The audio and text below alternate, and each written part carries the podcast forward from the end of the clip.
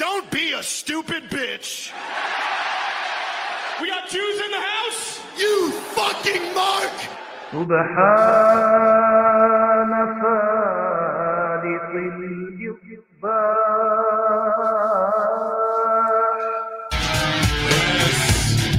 YOLO, that's right, infidels. It's time to head north of the border with the sap sucking morons of Canada. And it's time to light the fuse as I'll be back to defend my heavyweight crossfire championship and slap some faces of those Molson Ice morons. So it's time to get fully, completely, so hard done by Hacker Hameen. Light the Fuse. ChannelAttitude.com. YOLO.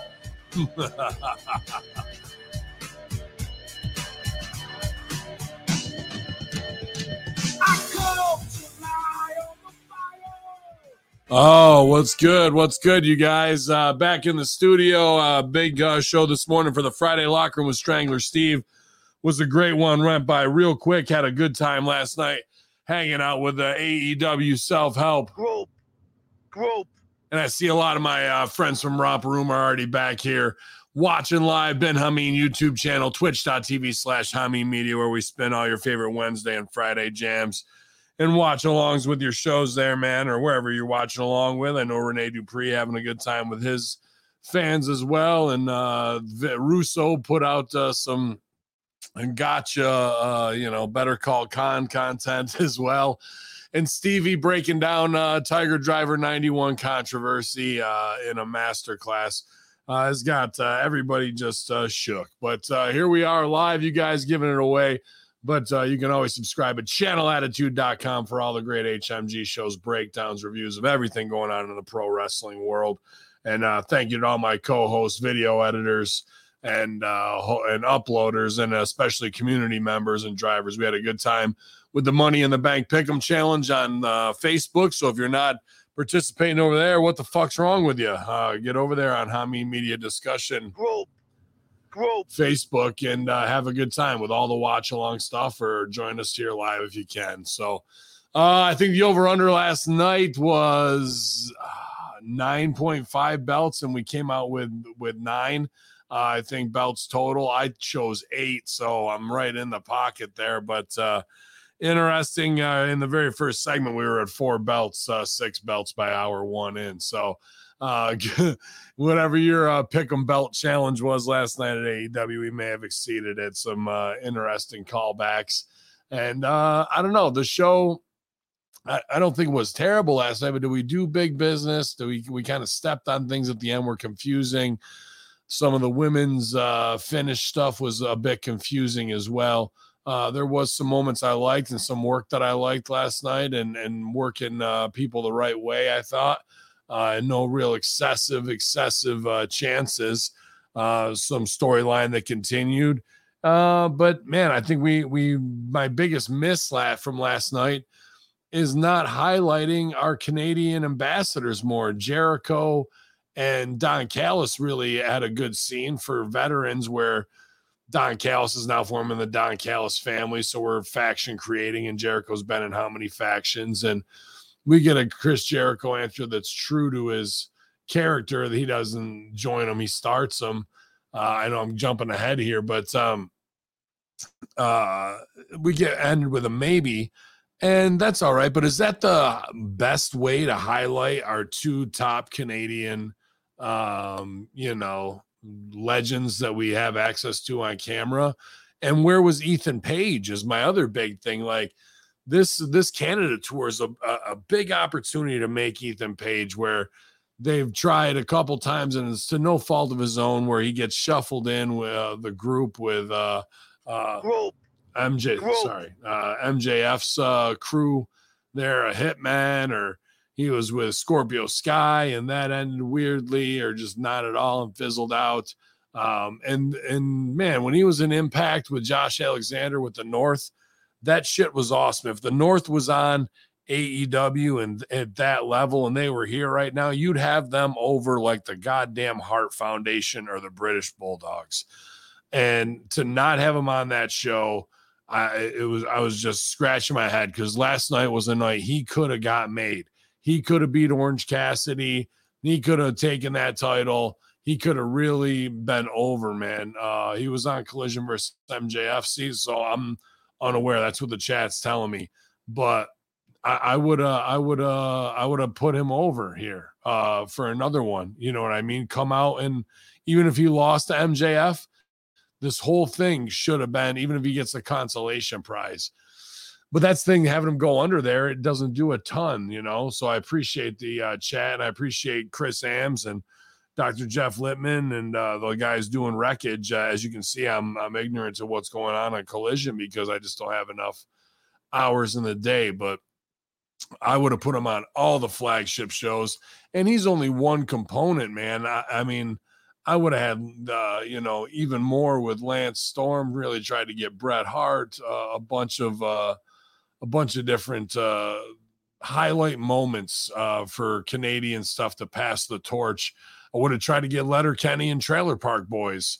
Uh, I would have tried to get, uh, you know, bands that are strictly Canadian uh, flavor as well. So it's interesting, man. Uh, with those low ticket sales, the crowd seemed hyped for what they saw. So, um, regardless whether they had the J hook shot or not, or hard cam side was empty, I didn't feel that last night on last night's show. It felt uh, good energy, um, but a couple confusing things. Let's check the sheets. Uh, I read a couple stories on um, the Friday locker room with Strangler Steve. Uh, but uh, here we are, week three, and this is what the aha everyone's going to be like, gotcha or whatever. But uh, we have a bigger talk on the Friday locker room about marketing and strategy. But viewership for the third edition of AEW Collision drops under 500,000 viewers. Uh, the third episode of the series drew 452,000 viewers, uh, 0.13 rating in the P18 to 49 demo. Show was taped and aired uh, after Money in the Bank in its normal time slot. WrestleNomics says that nearly the same as Friday's Rampage, uh, also had 450,000. The show peaked fifth quarter hour for Ricky Starks and Juice Robinson at 486,000. Um, the week before drew 595, down from 816 on its debut. So we're at about 45% drop off in three weeks. That's rough. Um, and it's not through the fault of anybody on the show, any of the talent, or I think the storyline, because we're just uh, in its infancy. I think this lends to a greater discussion of introducing a product to the market at the right time for it to shine, for it to have the most amount of eyes on it, and to debut it to make that first impression uh, and hopefully get them to retain and last. And Saturday at an eight o'clock primetime spot is not the way to do it. In the summertime, especially uh, you know, when people are out wanting to live life and get out after years of solitary home confinement and being confined by old man winter and every other thing and uh, that you would have for you know entertainment option wise i think stevie had a, a, brilliant point of what this should have been weaponized uh, is going at 7:30 p.m. on a Monday to 8:30 and be an hour show and then say, "Hey, we know it's NFL Monday Night Football. We can't wait to watch along with you and maybe even do like online nitro party something with the football stuff." It's not like the guy doesn't own the Jaguars as well and have a vested interest. But what are you really doing in the Cold War, or not really cold, so Cold War? That's a hot war move of uh, preempting Raw to take away from their biggest kickoff where their biggest number is before they start to fall off, and then pitch out and use NFL as your uh, second strike uh, to get people to tune over there. Be like, uh, you know, pitch to the games. You're doing good work for the NFL that way and hurting WWE. And those are strong moves that you don't got to sell for because you're already an owner in both of those things. So it's not like you're anybody's bitch boy for doing that. You're just promoting your own product. And that's a far better move to wait and kick off collision two months from now as that and and get so much value out of it cold war wise when raw is at its uh you know lowest point ever really. And Sun Tzu would tell you in the art of war to when your when your enemy is in retreat to gain ground, you know, like th- this now the way the way it is that 500,000 could go down to, you know, you have a really bad week in the next 9 weeks while people are out doing stuff or you're up against UFC or whatever is going on, right? Well, the guys on that show are who are going to suffer, and it's not their fault because people like, see, CM Punk's not a draw. This guy's not a draw. This guy's not a draw. It's nothing to do with that. It's it's where they were positioned to try and do something. They were already swimming against the tide. There's no there's no way to do it. Like there's no recipes for success. And that all comes down to the strategic marketing plan of when you should have launched this and how. And we've seen something very similar in the video game. I mean, they said it wasn't a soft launch, it's the official launch, and there's some issues. And I, I guess these things get patches and fixed. And uh, feedback from HMG people have been that they enjoy the game so far. So I tip my hat to them. However, we've talked about this in previous shows ad nauseum that the game should have been released end of September going into the final quarter for Christmas sales because now you got to try and reignite it all over again in another eight to 12 weeks. And unless you've got something brilliant that I've never seen before and an update that's can't miss or whatever, it's going to be tough to do that and compete with the other top dogs that are going to come out.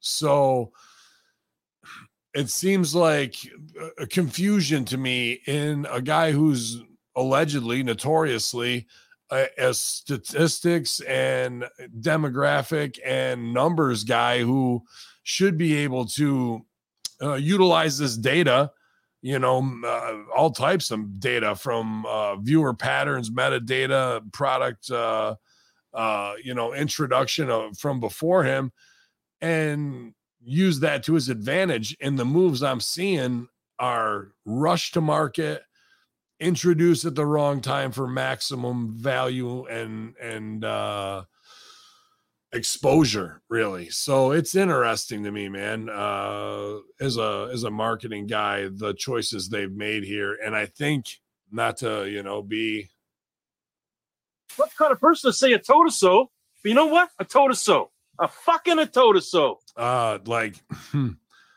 how is nobody going timeout we're, we're we're gonna lose half our sales. If we would wait three months and hit it when we should have we definitely can come close to getting all our money back and making a profit. The other way we're really gonna have to scramble i don't know.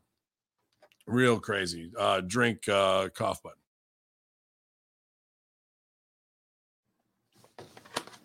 Weird. Somebody who seems meticulous and is really good at numbers and stat and, and statistics would want to use that data once it's extrapolated as you know material for war and success really and i'm not seeing that happen. They know what it is but then they just do the opposite. Um and this is kind of a follow-up too that leaves me in my head scratching where this could be the florida bubble. So why malachi black wants to work exclusively on aew collision uh, since the show premiered on July 17th, Malachi Black and House of Black stablemates Julia Hart, Buddy Matthews, Brody King have made AEW Collision their new home.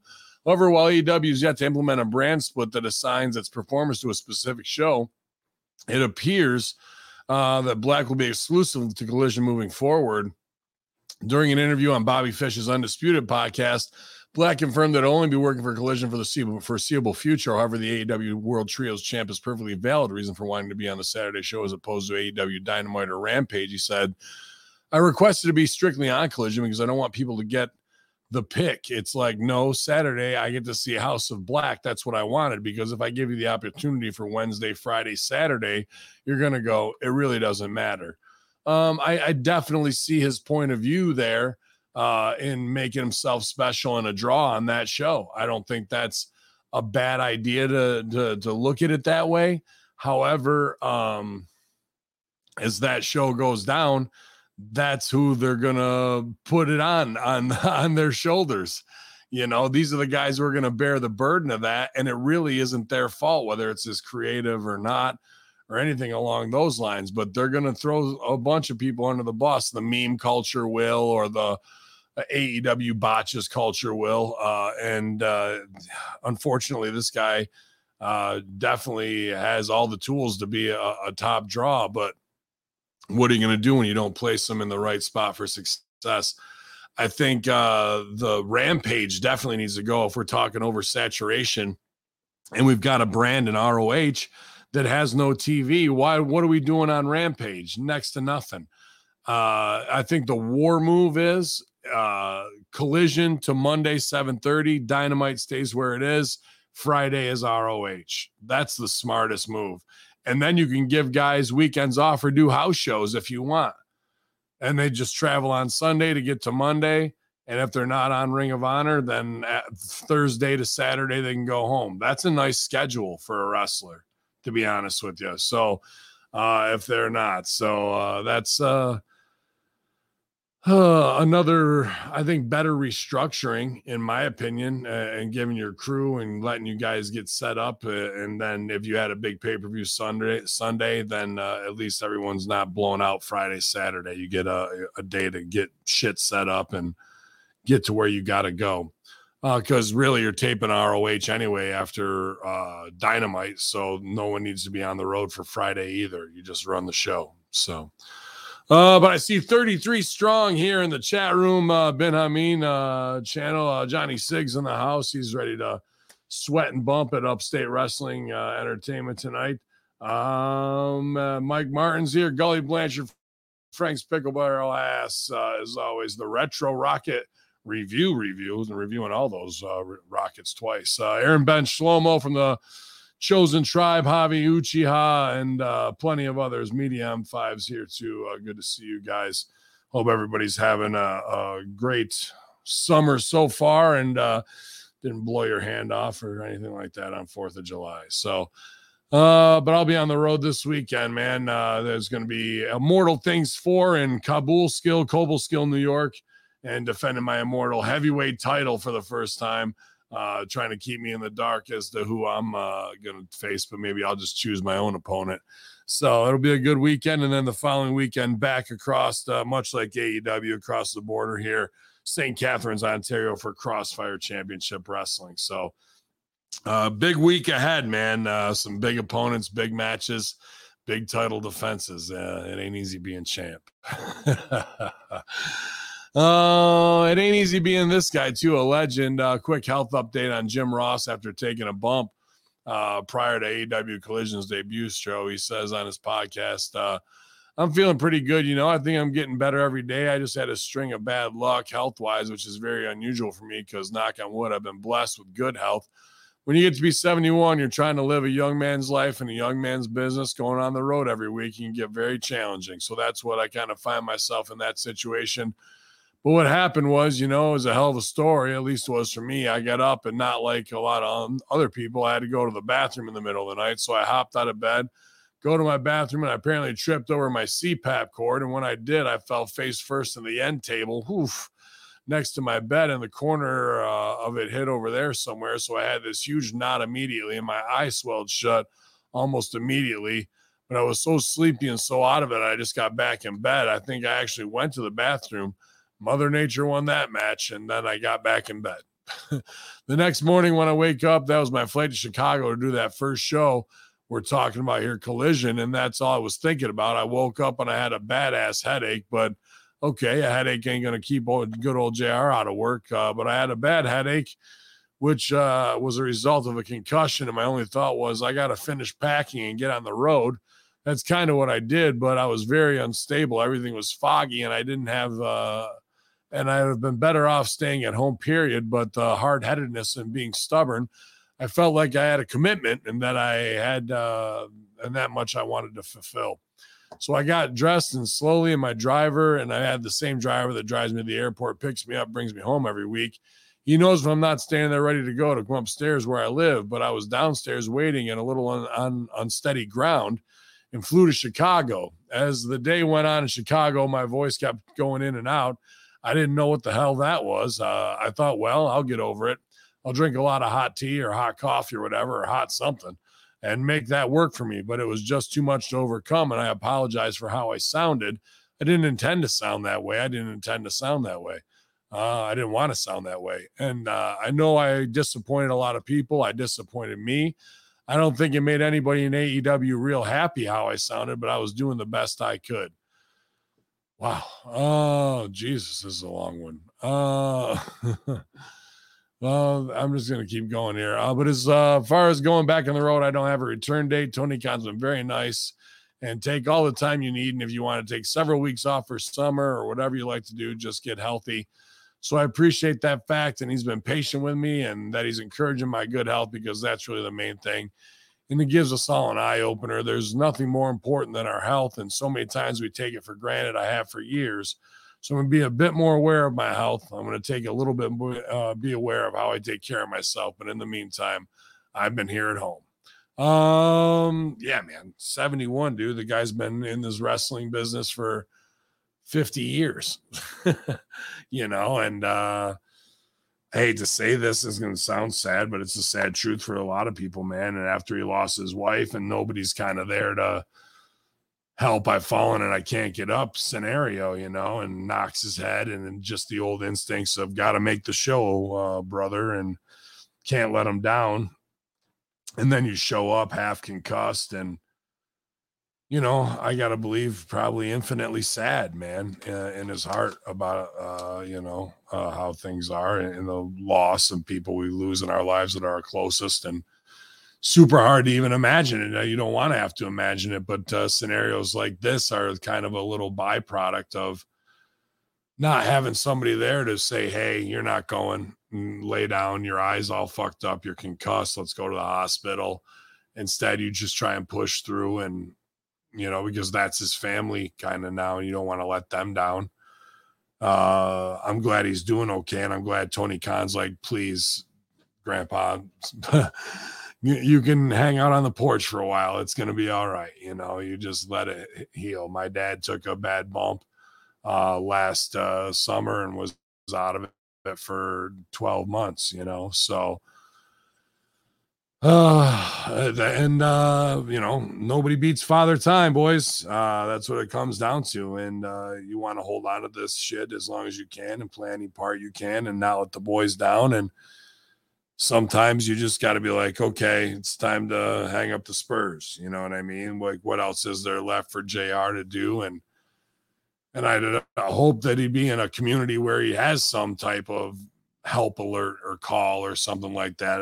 A, man can be too proud to use that stuff, but like, you know, anybody can trip over any cord and some shit can happen. But uh, he's taking a couple spills, you know, and uh, I wonder, and this is just me hypothetically thinking, I'd like to see if he got tested for like mini strokes and things along those lines. You know, if things like this uh, keep happening and he's going to you know, worry about his health, like he says here, I think that should be be checked out.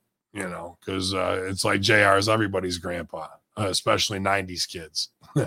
so we want the best for him, and uh, you know he's been through a rough situation, uh, losing his wife uh, in the past, and seems like wrestle uh, community rallied around him no matter what. But that is still is gonna help soften the blow. But uh, there's still, you know. a loneliness in our later days, I guess, to some degree, man. Tough stuff. Uh, but our best to good old JR, man. Uh, maybe he's in the Illuminati and he's uh, guy in part of the Black Eye Club. Get me Black Guy Club. What? Uh, let's see what's good here. Oh, my arm's hurting. Did uh, Stevie Richards Fitness yesterday? I think I overdid it actually. Uh, he sent me these awesome lit uh that's not what the kids are saying lit. Uh no they're they're called lit uh brand smart resistance bands. I haven't tied them to the app yet but i used them yesterday and used the heavier version of them and i uh, had a great workout man but i am paying the price today. I did full body and uh i definitely overdid it. I got a t-rex arm on my left side here right now because that uh uh, that arm definitely uh, stiffened up on me overnight here. So plenty of stretching to do for tonight. But uh, you guys, let's get to it. Got to punch in and punch out. Plenty of cannabis to do, and got to train the kids tonight. And uh, all the great shit to get ready for this weekend and beat the hell out of somebody and hand out some $5 face slaps. But this is your AEW Dynamite uh, review results for July the 5th Kenny Omega versus Wheeler Yuta in a blind eliminator tag tournament matches. So, some interesting concepts tonight with the, the tag tournament blind eliminator matches. Some things were like, eh, because we didn't, we were just jamming out and we didn't understand the blind eliminator part of it, I guess, because they split, they split Butcher and Blade up. And we're like, why are they in two different matches instead of together? But the first one to kick off um, the show is Keith Lee and Swerve Strickland with Prince Nana versus Darby Allin and Orange Cassidy in a blind eliminator tag team tournament quarterfinals match. Uh, I like that they at least tried to salvage the fallout between uh, Swerve Our Glory or whatever it is, Keith Lee and or Bearcat and Swerve, and uh, and got it over. Uh, but we also had um, the ROH tag champs out there. Um, and uh, that was the other meme. Uh, Trench, I guess, has been future endeavored from AEW with a record of zero and zero. So uh, he got paroled, I guess, from D Block and is out. Uh, but I thought they did a pretty good job here of what they needed to do, which uh, is make Keith Lee a giant and a beast. And the double team stuff they did got a little bit uh, uh, a little bit swing dancy, uh, but some of it was cool of what they were trying to do of hit him with the uh, stun dog millionaire and uh, couldn't do it. And Lee powers him out, switch reverse, hit him another way, hit him another way till they finally get it on him, and then uh, hits a code red on him. Uh, I thought that was a, a, good little spot in there and fun and could go wrong. But uh, dude, Keith Lee, Bearcats up, some just for men uh, brushing, a good clean shave, and no more wizard uh, you know, robe or whatever. Dude, the guy looks like a Sherman tank. And if he could even just drop naturally, you know, X amount of more weight, I don't say he's got to be Bobby Lashley or nothing. He's his own dude. He looks like a house, man. And just dropping a little weight is going to help him move better, take some pressure off his joints because he's just a, a, massive individual and impressive to see in the ring and all he needed was a shave and black don't crack. He looks as young as he ever did. Uh, just get the grays out. Um, but uh, in the end, it's going to be Orange Cassidy and Darby Allin um, because uh, Strickland catches uh, Darby Allin with a backbreaker, tosses Cassidy over to Lee, hooks for a spinning back kick, but Cassidy moves out of the way and strike and Strickland hits hits Keith Lee. Cassidy then catches Strickland with a diving DDT and Allin pins him for the win. So I like this finish because it does business uh, between Swerve and um, Bearcat and gets it to that next level. There was, uh, I think, before this, uh, a pre-tape that happened. I remember because Bearcat was backstage getting chewed out, uh, uh, telling him to get to get along by Darby Allin, and he's like, he's got a lot of balls on him, doesn't he, or whatever? Or like, get out there and do it. So um, yeah, uh, the the crowd was hot for this, but it's the opener, and again, some of these things leave you scratching your head, but this finish actually did business, and I I, I didn't mind it, and they made Keith Lee's size. In the beginning, there was a big deal. Keith Lee bealed the fuck out of uh, Darby, and he went flying, man. Not, that that's always a great spot for a big man uh, to throw a small guy like that if you can get him uh, do your thing. Yeah, he tells Keith Lee, get your head out of your ass. Uh, so get your head in my ass, Deuce. Come here. Uh, after that, uh, we get uh, Lee fist bumps Cassidy and Darby Allin as Strickland and Prince Nana leave ringside.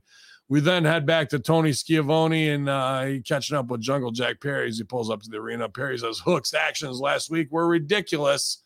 Then he says he's on his way to Tony's office to demand the FTW championship match. Hook blindsides Perry, but Perry hops back into the car and takes off quickly.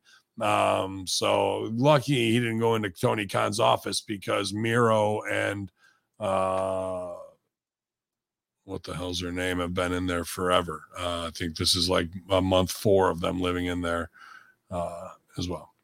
Um, back from break, we head over to a video of MJF.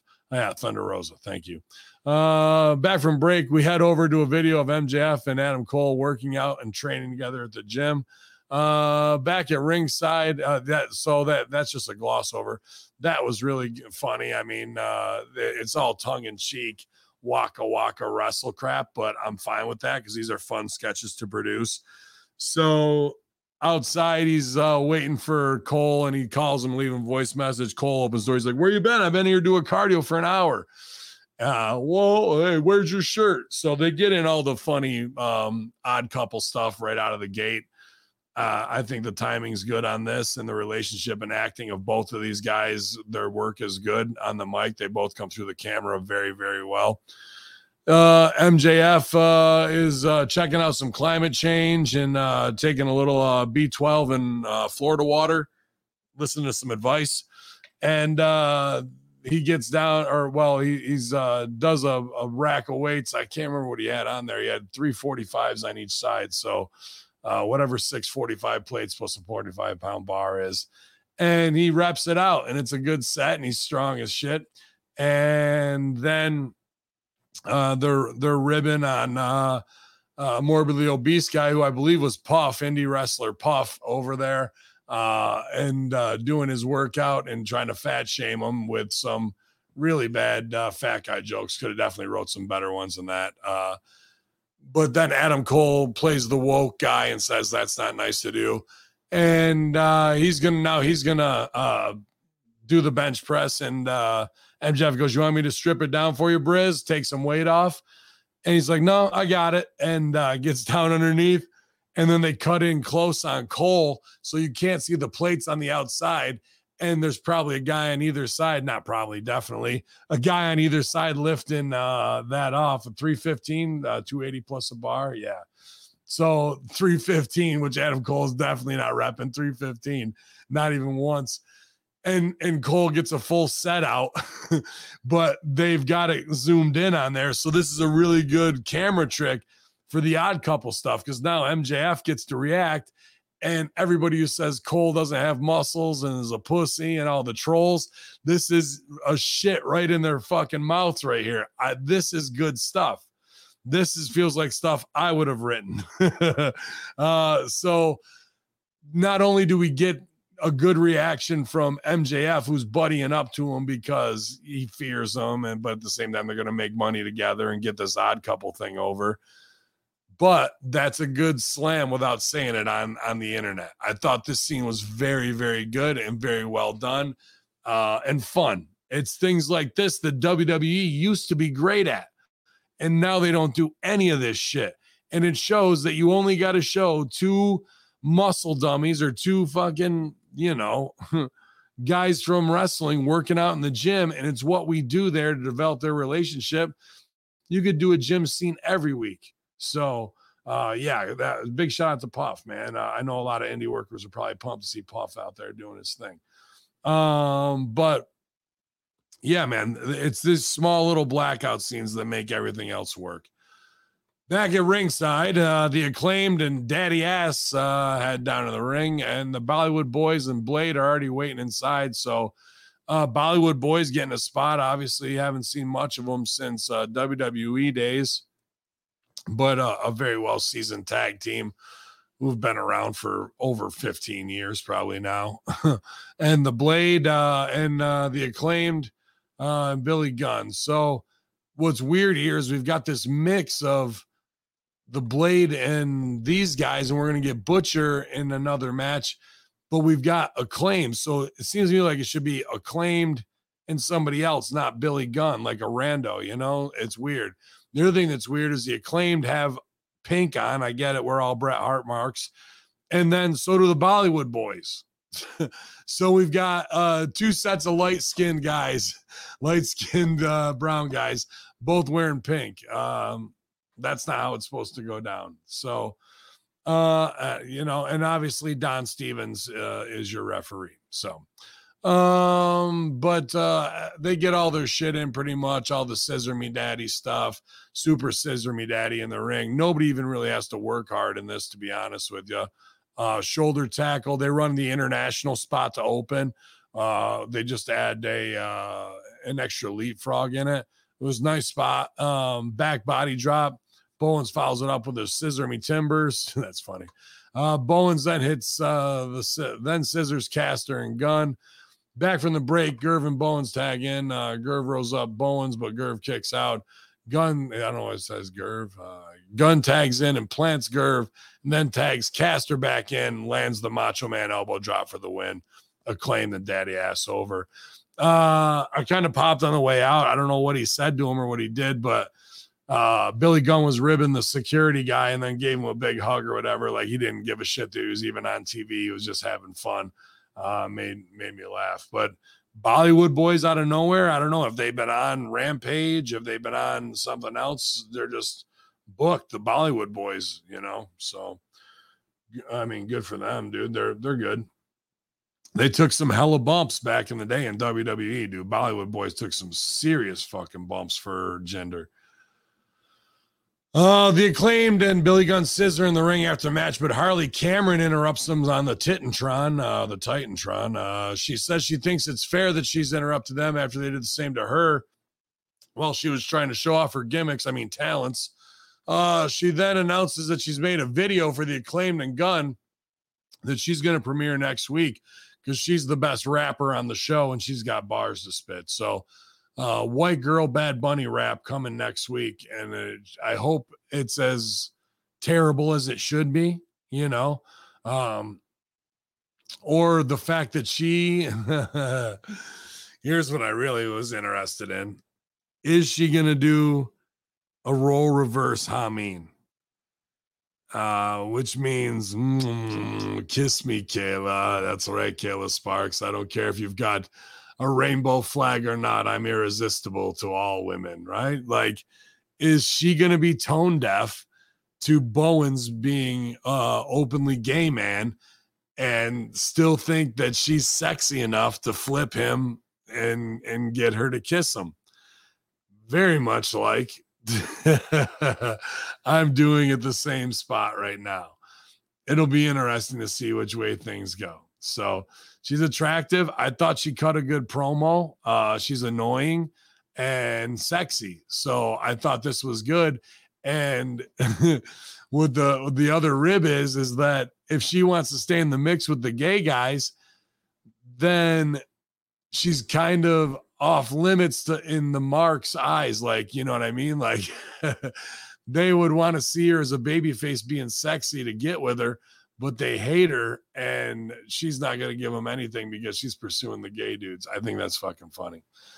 Um, we then head over to a video of Jon Moxley. Moxley reflects on his relationship with Eddie Kingston over the years and asks what's left there for him to complain about. He says it bothers him to hear Kingston complain about the younger generation because they paved the way for they paved the way for them and tells them to answer their phone. Uh, we then see Renee Paquette and RJ City draw the name of Matt Hardy's tag team partner in the blind eliminator. And it's Jeff, not Jeff Hardy, Jeff Jarrett. And Matt Hardy hates Jeff Jarrett and storms off. Um, and then like Renee continues the bit, which made me laugh, but she makes RJ City close the thing up and start spinning it again. He's like, it's hard to do. She's like, it's in the wrist. And she just cracks whip on RJ City like they're back there spinning that uh thing with all the the rando balls in it. That's funny to me. Uh, back from break, Y2J makes his way down to the ring, better known as Chris Jericho. And this is where Don Callis makes Chris Jericho an offer he can't refuse. Uh, Illuminati sighting, Chris Jericho with a jacket. They look very much like uh, Lady Gaga's uh, outfit from the Super Bowl, where they lower her in with the broken glass, broken glass everywhere people pissing in the stairs. No, they just don't care. No, like the broken mirror jacket, interesting symbolism wise. Jericho knows what he's doing, but also has a cross on. Uh, and looks super rock star, you know. But these are the small things I pick up on. And um, says maybe it's time for him to re- reevaluate after some losses recently. And but he reminisces over the days of training with Stu. This kind of popped me because I don't think I don't think as a shoot he did this on purpose, but even commentary was ribbing him. the whole crowd goes Stu, but he's in the moment and goes, "You're booing Stu Hart," and like was shoot hot at them and didn't realize they were saying Stu. And commentary had to cover that, and they were snickering at him and laughing at him after that that they were doing it. So some funny stuff that way because he didn't really play it up. I think they he really thought they were booing Stu Hart. Not big fans of the dungeon anymore, I guess. Um, da da da da. Oh, where are we? Um, eh, but then he names all the towns uh in in every province, uh, you know, from Saskatoon to Nova Scotia, whatever. And um people are popping for. They're like, "Yeah, I know these uh loosely French named places." Uh Don Callis comes out and uh buries Omega uh, and talks about it. He's the one who hooked up Omega with the match in Tokyo Dome versus uh, Jericho or hooked Jericho up with it. And that's what really was the catalyst to AEW and set all this in motion.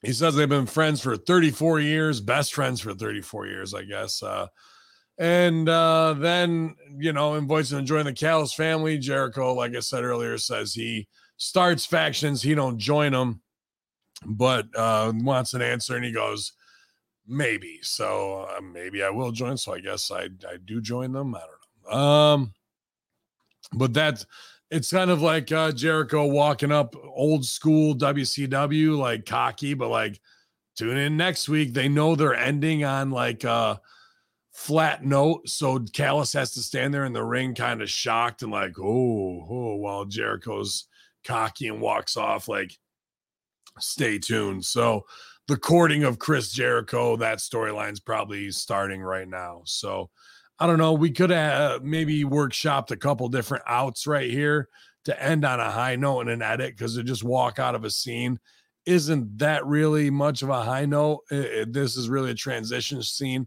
We probably should have ended with some type of action in a show don't tell. Uh, how we could have stepped on that without without overclocking that business. I'd have to think about it for a little while. Um, but that's all good.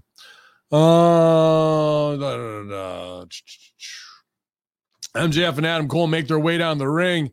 Uh, Daddy Magic, Matt Menard, and the Butcher are already waiting inside. So again, here we are with strange uh, bedfellows uh, in the Eliminator Tag Team quarterfinals match. After and and to have a match right before this with the other guy's tag partner was just I don't know strange, strange. Um, so they're kind of underselling it. Uh, I guess a little here in the rewrites. Uh, the MJF Adam Cole stuff is what's getting over the the budding relationship and showing it. MJF comes out, cuts his music right away because he knows Adam Cole's babyface entrance is more over. Adam Cole, they come out, they do a, a together boom thing where Adam Cole's up on the apron. You can see Adam's like not really trusting him. He's like, he's trying to steal my spotlight but MJF pops up and holds the ropes open for him. A genuine act to, to do. Small things. These are very, very small character things that mean something in the greater storyline of what they're trying to do. And um, he's just making the choice of saying, yeah, my character is going to be genuine here, but underneath it all, you know uh, that Satan is there.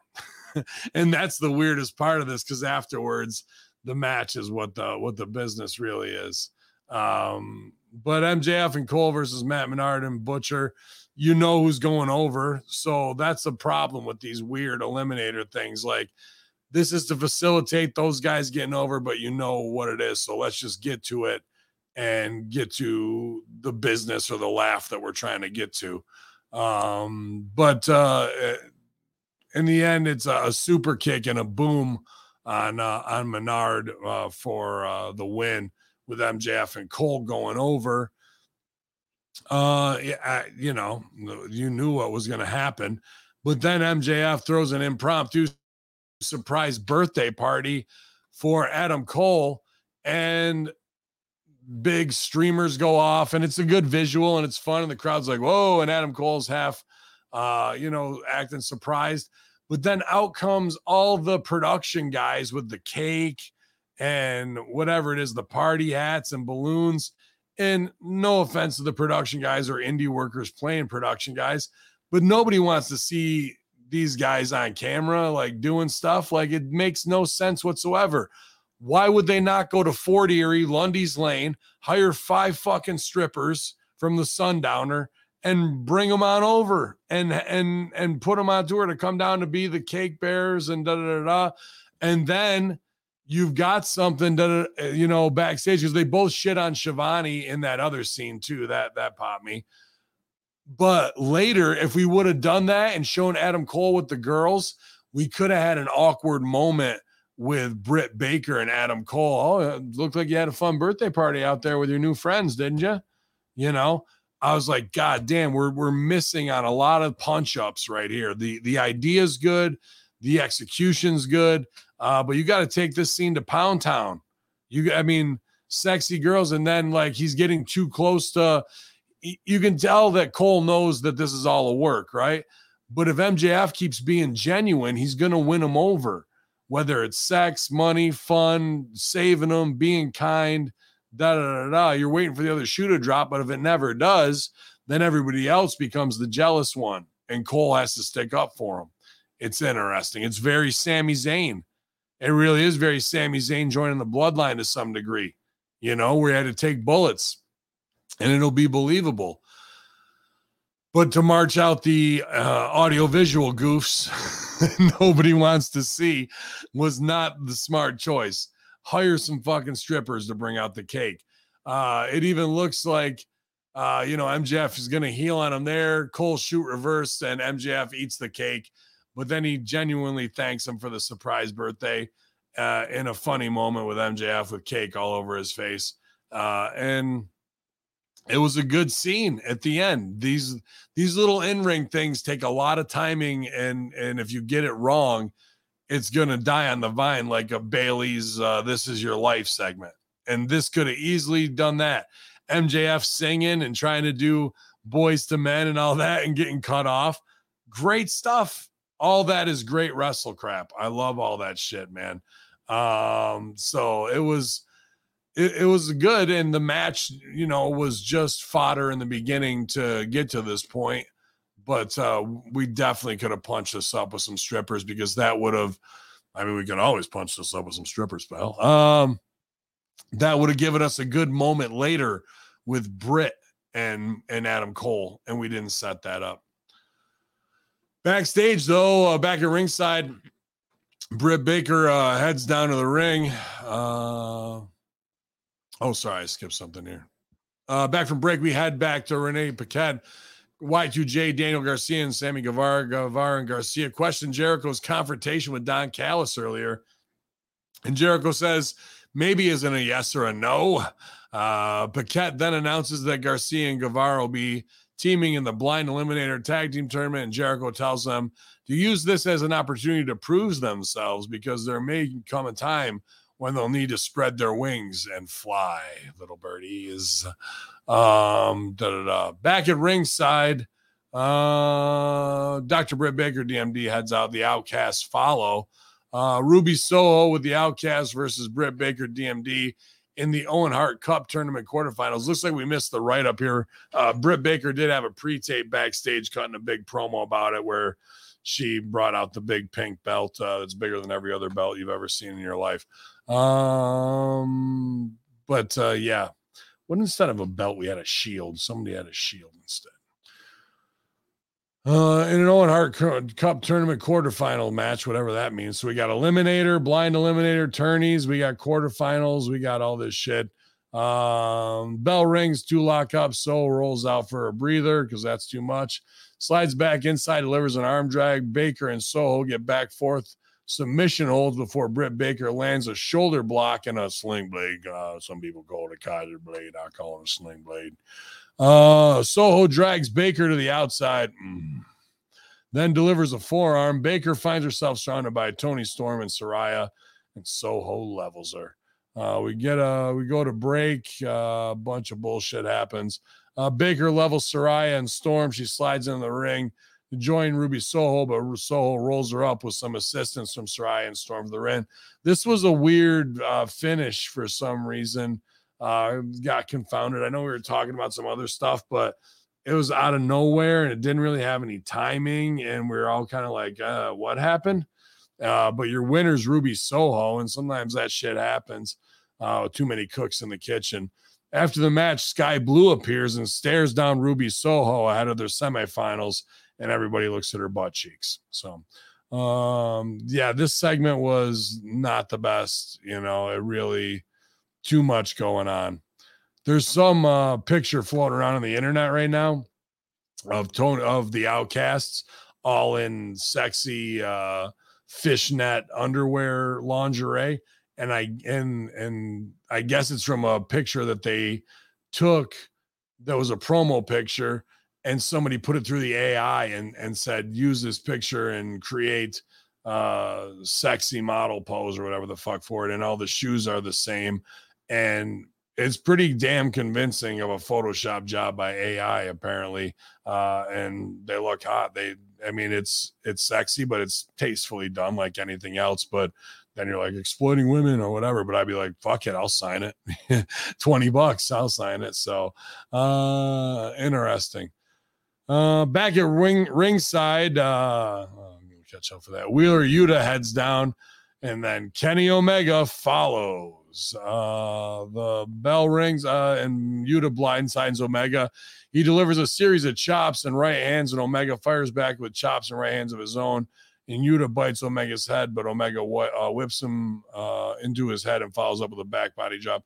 All right, so I, I want to stop right here because there's things I really liked here in this match that I thought were really good uh, out of the gate. And I know uh, Bischoff put over Omega and uh, Ospreay because it was definitely the the new school high spot, but it had old school psychology. And when something's good, I'm going to say it's good, just like Bischoff does, because he's been pretty hypercritical of AEW. But when you see good wrestling and guys putting out effort, you can't just fucking be like, fuck those guys, shit on them, right? They're only five foot eight. Who cares? If they if they got the match locked and it's tight and, and they're doing it right, it's right. So in the beginning of this, where they're in the corners, he chops them, and Omega does one simple thing that I tell my students, and he just sells away uh, counterclockwise and down to the next turnbuckle waits, comes down, gets chopped again, goes to the next one, the next one, and back. You go all the way around the horn. It seems like you did a lot, but you only took four chops as opposed to standing in the same corner, taking four chops, and now none of them don't mean anything.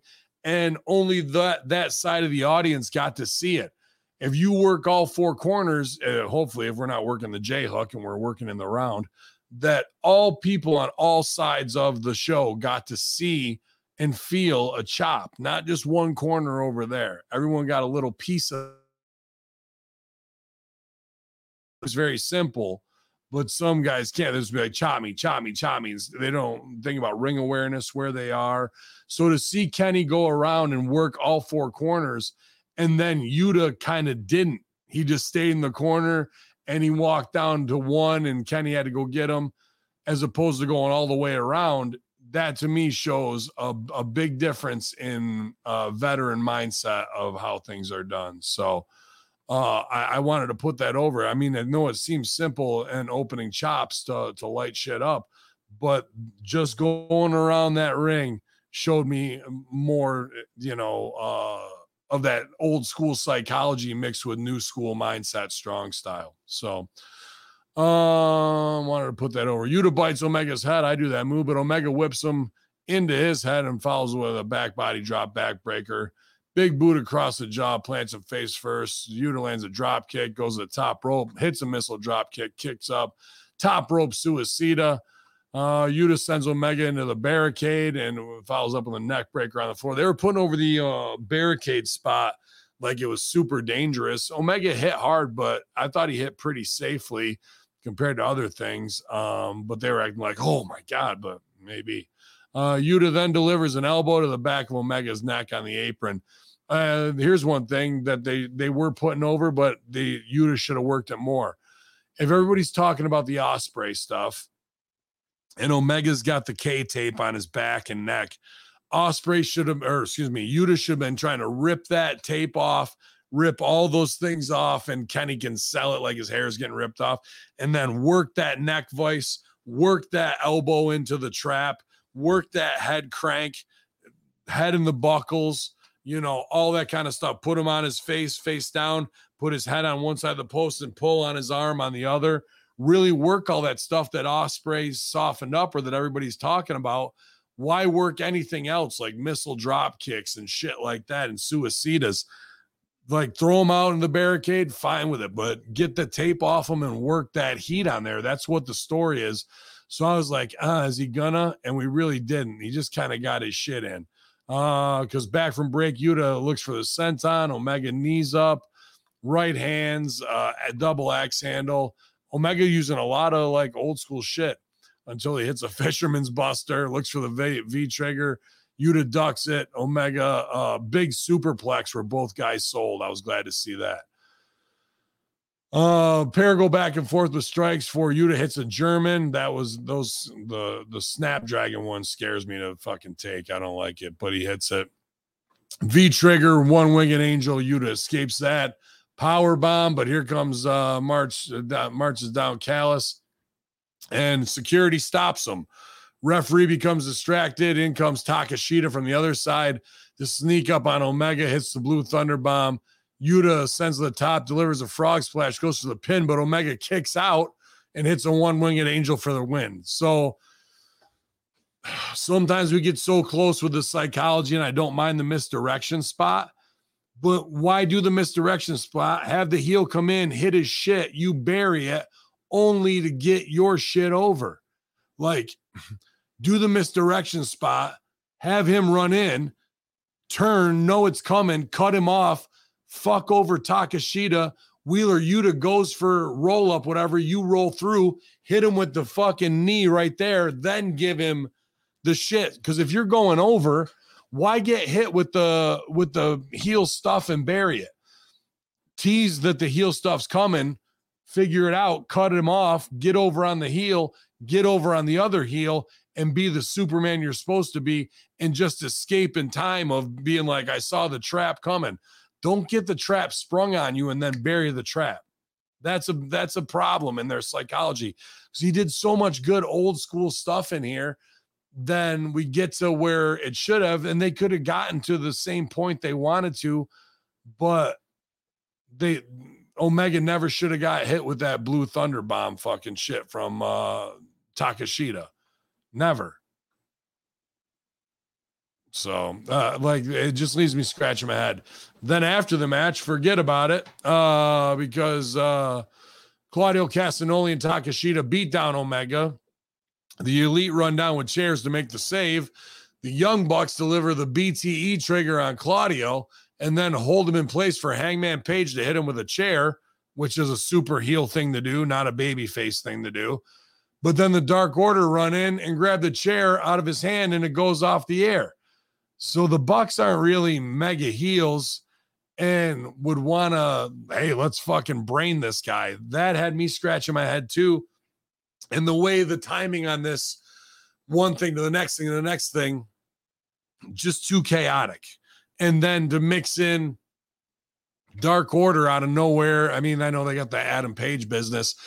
It just wasn't um, the high point you kind of want to leave uh, on. And I guess they went a couple minutes overtime on their overrun here too. So maybe Khan's buying TBS and TNT and he can do whatever he wants, do as thou wilt. But um, there was good stuff in a lot of segments on this, but a couple of them ended confusing, especially this and the girls. They're just overclocking business, and you, you're not really sure what to focus on. Uh, and again, I would have liked to seen Wheeler Yuta strictly work heat on all that Will Ospreay controversy on that. Why not get that over if that's what's been in the feed, man? That's an easy heat to do instead of getting your shit in. Fuck it. Um, but I, I liked us how they made Bearcat in the opener.